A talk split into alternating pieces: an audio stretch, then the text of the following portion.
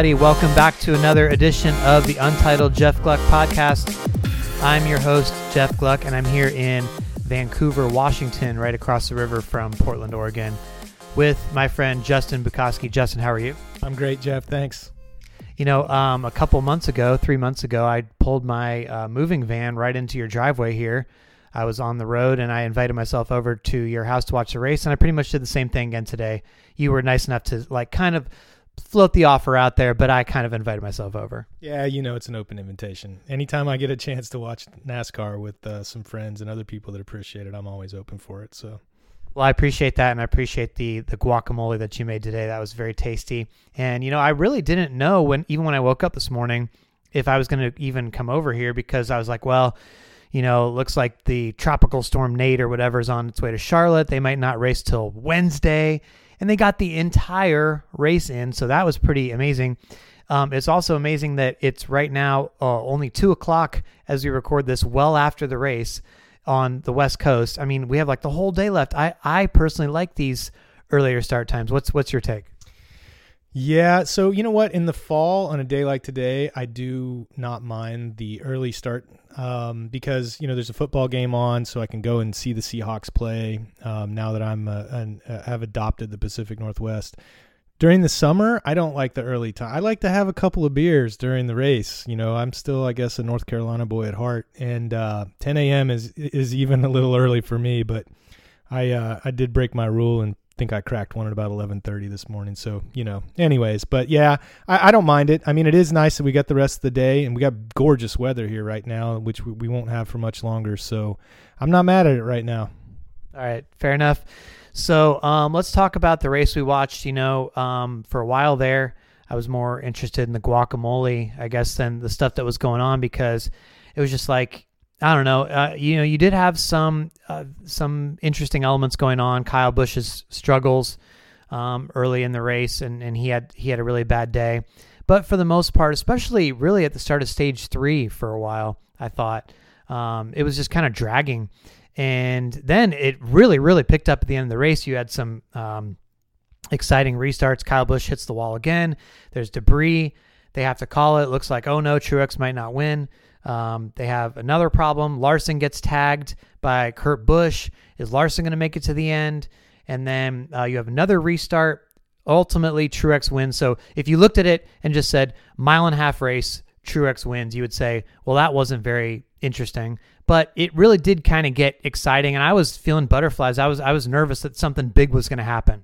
Yeah, I think um, two two things I took away. Um, one is I don't even stage racing can't save Charlotte as a as an oval in terms of excitement. I mean, that was two hours of um, mediocre uh, entertainment, and then at the end, it really picked up and really was interesting and entertaining. You know, NASCAR's trying really hard uh, by you know implementing stage racing and a bunch of other stuff but man, I sh- you know we got to figure something out, whether it's the cars or the technical specifications or whatever it is, so that we don't have to wait two hours to get some exciting entertainment. You know, I, I was looking at my Twitter feed and I'm seeing people that were saying I just took a two hour nap and you know I, I got up and still didn't miss anything. Uh, you know, I, I saw people in the NASCAR industry saying I got a chance to watch the Carolina Panthers football game, and now I get to look at the last part of the, the race. I don't. The, is that what we want as a sport? I mean, don't we want people to, you know? I mean, I get that it can't be nonstop excitement from the drop of the green flag, but there has to be something more compelling uh, on these mile and a halfs. Or my preference, let's get rid of some of these mile and a halfs. And I understand that's a lot of money, but it's better than the sport going away. We need more short tracks or road courses or whatever it is, but it's two hours of boredom and then 30 minutes of fantastic racing. I don't know. Yeah, I mean, I, I got to agree with you. Look, I mean, I I think I'm traveling to a race of some kind on of uh, like 13 out of the last 14 weeks of the season or something like that. And the one weekend that I'm not traveling was this weekend at Charlotte because I figured, you know, what usually happens at Charlotte, you just it's just not that great of a race that oval there. Now, I will say that next year for the playoff race, I will almost be sure to go to Charlotte because they're getting it's not going to be on the oval, it's going to be on the Roval And I don't know if that will be a, a weird race or not, or how it will look, but it'll certainly be more interesting overall from start to finish than this one was, or this one typically is. So, yeah, I mean, I, I think, you know, 500 miles race at any mile and a half track these days is too much. And especially at Charlotte, where the track still hasn't worn out enough. I mean, tires did make a difference. You were watching lap times a lot today. You know, two seconds a lap, or uh, yeah, I think for between the the older tires and, and the guys on newer tires, so they, they do make a difference. But it's not like Darlington or Atlanta, where you're really being able to to see it. Um, maybe on a restart if if that if you play that strategy, but you weren't seeing guys, um, you know, move up through the field that way you know, short pit and stuff like that as much as I thought. Maybe it's because there was um, enough cautions where you couldn't really do that. I don't think we saw that many green flag pit stops today. Come to think of it, one. Did we have one green stop? Green flag stop? I think is all I, I remember. We might have had more. I mean, um, but I think it was just one. Yeah. Look, first off, get rid of 500 mile races. That's got to stop. I mean, there's just no reason. I mean, um, I get that you know, back in the day, the manufacturers wanted to show their durability and toughness and how they could go 500 miles. But that's when a car lasted four or five years, and you know, by the time it hit 100,000 miles, you know, it was, it was a piece of junk. That's not how cars are these days. It's not how these cars are. The durability is not an issue. Let's run them at 400 miles. That's still plenty of racing. Um, and um, you know, I don't think that's the ultimate solution, but it just you know, mile and a half track, 500 miles, that doesn't sound like a recipe for success and good entertainment. So, yeah, and especially um, what what typically seems to happen is it's often, not always, but often the same guys winning on the mile and a half tracks, and that's certainly been the case this year with Martin Truex Jr. He's won six races this year. He's been dominant everywhere. Let's let's be honest, but he's won six times and five of his six wins have been on mile and a half tracks. I don't think anybody else has won more than one mile and a half track race this year. So, you know, fans, when they look at a race like this, they're like, well, it's probably going to be Truex. Now, this weekend, he had a little bit more drama because he didn't qualify very well. Uh, they didn't practice because of the rain, so it, you, did, you didn't really know what he had. How scary is that? But how scary is that, right? So they just throw in their their setup and they're still good, right? Yeah, right. No practice, didn't qualify well. Still, yeah, win the race. Okay, I didn't win all three stages this time. I mean, that's the difference, right? If I practice and qualify, I get to win all three stages. If not, I'll just win the race. So, um, yeah, uh, look, we, we, everybody in NASCAR has been talking about the mile and a half for a while. It's no secret. Um, so I, I don't want to make this too negative because what I'll tell you is NASCAR has a good product on the short tracks. What uh, the challenge I think is is you know good product on the short track, good product uh, in the restrictor plate, tremendous product on road courses. Um, but you know there's clearly an issue with the mile and a half tracks. Uh, barring some kind of you know late race accident or late race drama or some kind of manufactured debris caution, um, there's an issue there, and and if NASCAR is going to not just grow, just maintain, it's going to have to do something about that. Yeah, and there's more mile and a half tracks coming up this year. You have Kansas in two weeks after Talladega. That's the cutoff race. And then it's uh, Texas um, in the next round, uh, in the middle of the next round, because it's Martinsville, Texas, Phoenix, and then Homestead, obviously a mile and a half track to decide it all. So we'll see if Martin Truex Jr. can continue that. Um, one guy that challenged him today was Kyle Larson. I mean, it really it was an impressive performance from I would say Kyle Larson and Kevin Harvick, two cars who you know you wouldn't think are typically as good as the Toyotas throughout the year. You know, Larson's had his moments certainly, but overall he hasn't been as strong as Truex and Kyle Busch. Um, you know, without pit road miscues today, Larson I think could have been up there, and then he gets tagged late while he was running, I think top five, maybe fifth by Kurt Busch um, on the second to last restart. So Larson, I mean, do you feel like he's uh, you know on the right track? Is, is, he is he right there? And what do you think about Harvick's chances as well? Um, well, I'll talk about Harvick first. I mean, he's been there, done that, and so I don't think you can count him out. I don't think he's got the best car. He's got the fourth or fifth best car in the field right now. Uh, I do think Larson has the best car actually.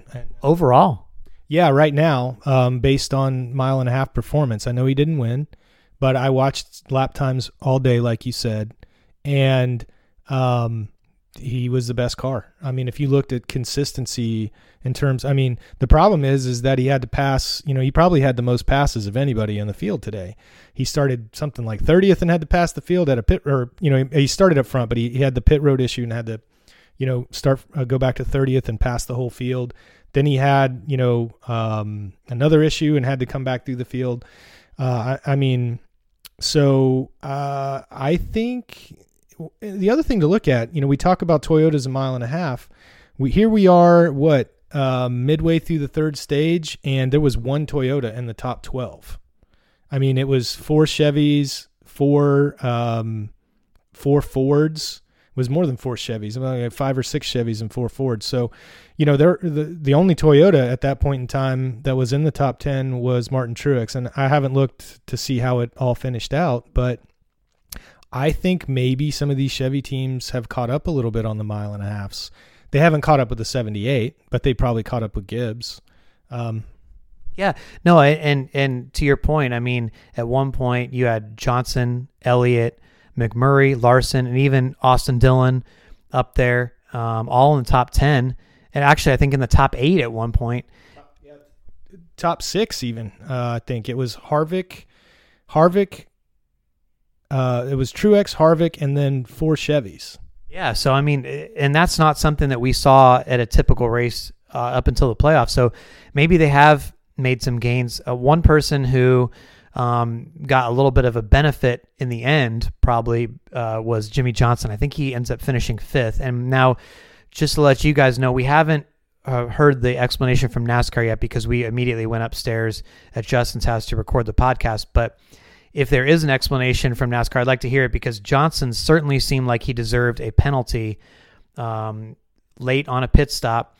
He clearly pitted outside the box. He started to pull away, and the tire changer went to secure more lug nuts. It appeared, and there was no penalty, and it was under caution. So it's not like NASCAR didn't. And, and they even called it on the broadcast and said NASCAR needs to look at this.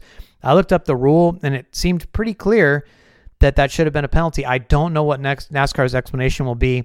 I also don't know what you could do to, to penalize him now, but NASCAR just really can't be missing calls like that in crucial moments because, as you noted, if he had been, I think it, it, it could have been a one lap penalty, but even if it had been tail tail end of the of the lead lap, you know that's twenty fourth place, and he was he came out fifteenth and ultimately finished fifth.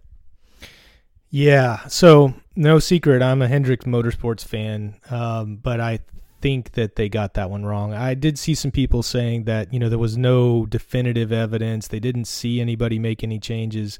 But come on, he stopped. He he didn't leave pit road for a reason. He backed up for a reason, and the only action taken by the pit crew after he backed up was to make a move at that front left tire. So they missed it. Um, I don't know that it made a difference at the end of the day in the points, though. Uh, I looked. At, I would 10, 10 positions, possibly ten points. Yeah, but I also say this. So, so wh- where did he finish? Tenth, uh, tenth or? I think he finished fifth. Yeah. Okay. So he went from he's after without taking the penalty because of the slow stop. He was fifteenth, where he could have been twenty fourth, and so within two laps he was already ninth. After that, okay. So the so he might not have been ninth after two laps, but I guarantee you would have been about twelfth. I was watching all those lap times in that part of the field because Dale was running down in there, and I follow his stuff really closely. So that's why I say at the end of the day, I don't think it as many laps were left after that. I think he probably would have finished about in that area, maybe one or two positions further back. So I agree with you that NASCAR has to be consistent and make those calls, but it also at the end of the day, I don't know that it really affected the the the whole playoff situation very much. Well, I, I have to disagree in the fact that just every point matters. Eh, eh, you know, NASCAR NASCAR emphasizes every point matters, every position matters, and all stuff. So you can't get something like that wrong. I mean, looking at the points now, for instance, right, uh, from what NBC showed at the end, um, Jimmie Johnson is eight points up uh, over the cutoff line right now. So let's say, you know, he would have been only four or five. I mean, who knows? Maybe that doesn't make a difference ultimately, but I just, you know, NASCAR can't get that kind of stuff wrong. Um, I mean, look, you had Kyle Busch running around out there all day long in what what I consider to be an unsafe situation, right? The car is broken. Um, you know, I was you heard me ranting and raving about they need to get the guy off the track because it's just there's you know no gain. But your point back to me was well, one point is super important. So I take your point. Um, I, again, I don't know that it would have made any difference, but I understand what you're saying in that every point matters. I mean, you know, Kyle Busch uh, stuck it out and you know affected his health over trying to get one or two points. So yeah, they are important, no question. It's just that under this system with the elimination rounds, even when you have playoff points, it's just so emphasized uh, how much it matters. And and let's just take a look real quick at the playoff picture. So um, going into Talladega with two races left in this round, you have Kyle Busch. He's 12 points up over the cutoff. As we said, Johnson is plus eight. Jamie McMurray is, I believe, plus one. Kenseth is the first one out. He's minus one. Keselowski and Blaney are both five out. And then Stenhouse, who looked like he was going to have a great day for a while, uh, is 10 points out. He got a late speeding penalty, really ruined his day. And now he probably goes to Talladega, probably having to win. And he's won the last two restrictor plate races, so it's possible. But he probably is in a must win situation, uh, wouldn't you say? I would, but you know the thing is, is he was for most of the day he was the best Ford. Like he was the highest running Ford for most of the day. Well, except Harvick. Yeah, oh yeah, except for Harvick. But I, you know, I guess you know what I mean is in terms of, you know, you got Keselowski, you've got Logano, uh, you got Bowyer, you got a lot of these other big name Ford cars, and he was running way out in front of them. It's it's hard to, uh, you know, it, it's hard to compare where Harvick is with the rest of the Fords right now because they're so far ahead. But um, yeah, no, I, I think he does have to win. Um, I don't think that's any surprise. I don't.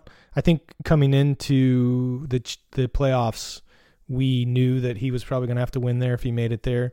Um, he could have helped himself a lot today if he had just kept his mental focus. Uh, and I think he had that penalty and then he compounded it by getting upset with himself afterwards because he still came back out in a reasonable position and just fell.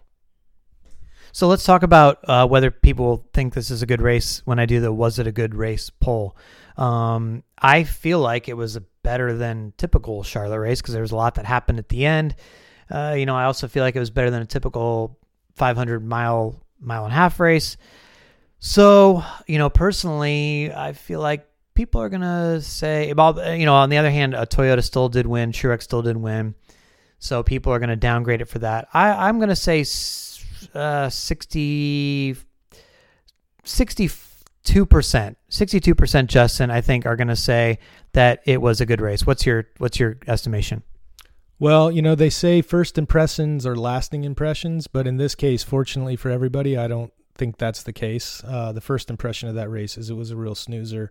But the lasting impression, the you know that I take away from it is, yeah, you know, at the end of the day, it ended up being a good race. So um, I think your number might actually be a little low, but we'll see. But for the most of the race, it was a bad race. So I, I could see that going either way. Well, what number would you put on it? I'm going to go with like 68%. Oh, wow. Okay. All right. Fairly high. Well, uh, speaking of lasting impressions, Justin, I think that um, anybody that wants to get a lasting impression for their career on their resume would be somebody that would want to look into Samtech. Did you like this transition? Yeah, no, I mean, like I said, I, I, I was I was trying to f- feel like how how I could transition into that.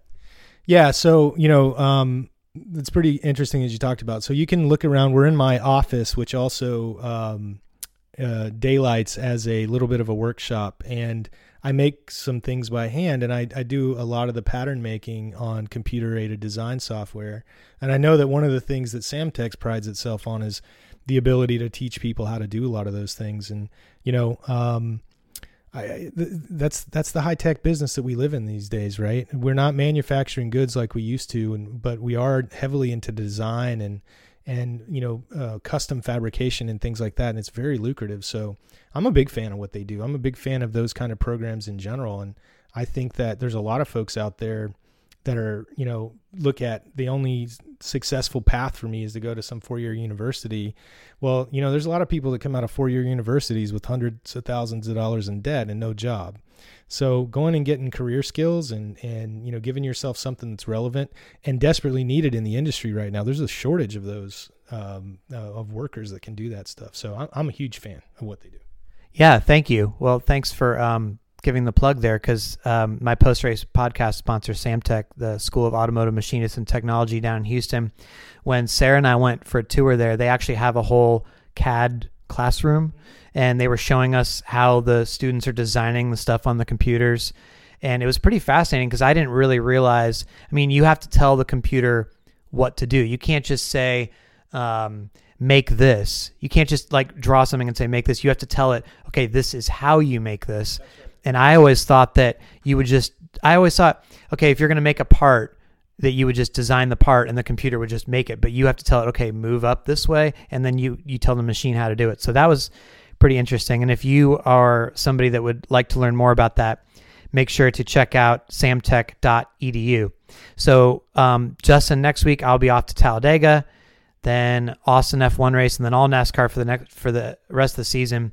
And so hopefully I'll have some more good post race podcasts, but I won't be with you uh, for the rest of the season. So, um, what's what's a good post race podcast hashtag that we should do for this one, where we can go out um, on a good note? Well, you know what? In my mind, the story of the day is that we actually got the the race in. So, um, how about hi, mom, we made it. I like that because you know so many people were giving me crap on Twitter. They thought I was jinxing the race by saying that NASCAR's had good weather this year and gotten lucky. Well, guess what? They got lucky again. They did get the entire race in plus overtime when a tropical storm seemed to be in the forecast. So hashtag Hi Mom, we made it seems like an appropriate way to go. So that's a good one. Justin, thanks so much for joining us. Always my pleasure to have you, Jeff. And uh, for the rest of you, I'll talk to you this week on the Untitled Jeff Gluck podcast.